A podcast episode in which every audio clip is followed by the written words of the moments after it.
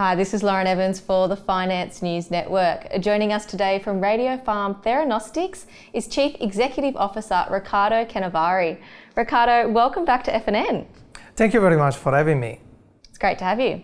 Before we start, for new investors, could you give us a brief overview of the company? Radiopharm Theranostics is a startup biotech with a clear mission. The mission is to improve outcomes for patients living with oncological disease.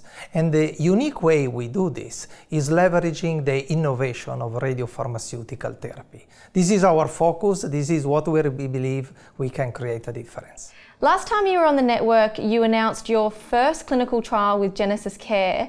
Can you give us an update on how this is all going?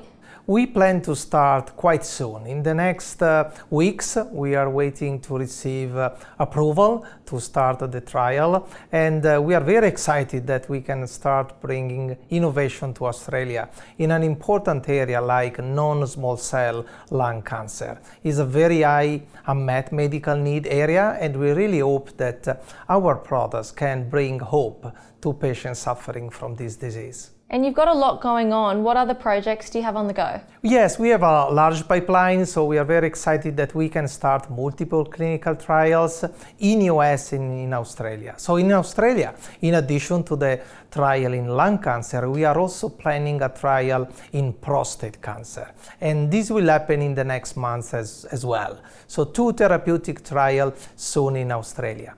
And the US, of course, is also an important market for us, and we plan two trials in uh, US. In this case, we like to focus on HER2, breast cancer, and pancreatic cancer. So it's a very important moment for the company because all our preclinical work and all our imaging work now is becoming a therapeutic option in the trial. So it's a pivotal moment. And Radiopharm in licensed a new asset from UCLA.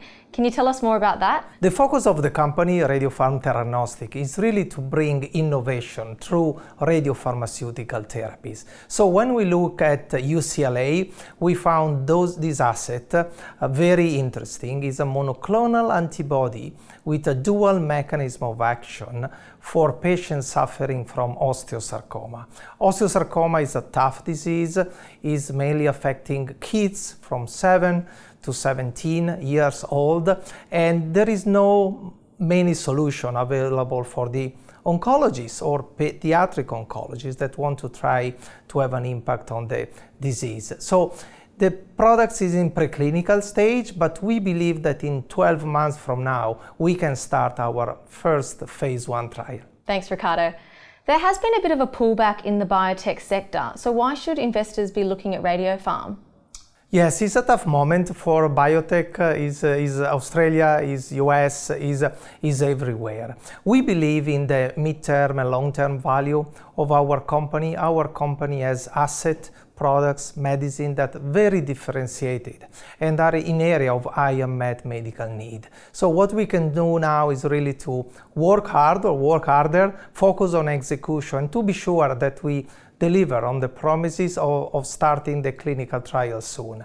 It's a company that has unique asset and in an area that is a fast growing market like the new pillar represented by the radiopharmaceutical therapy we believe is a good reason to believe in the company. And given where everything is at what does the outlook look like for the next six months? We have a very busy period ahead of us in the next six months 12 months we have uh, five clinical milestones, very important. So we have a phase two trial is currently ongoing in UK is for patients with brain metastasis and is our imaging agent.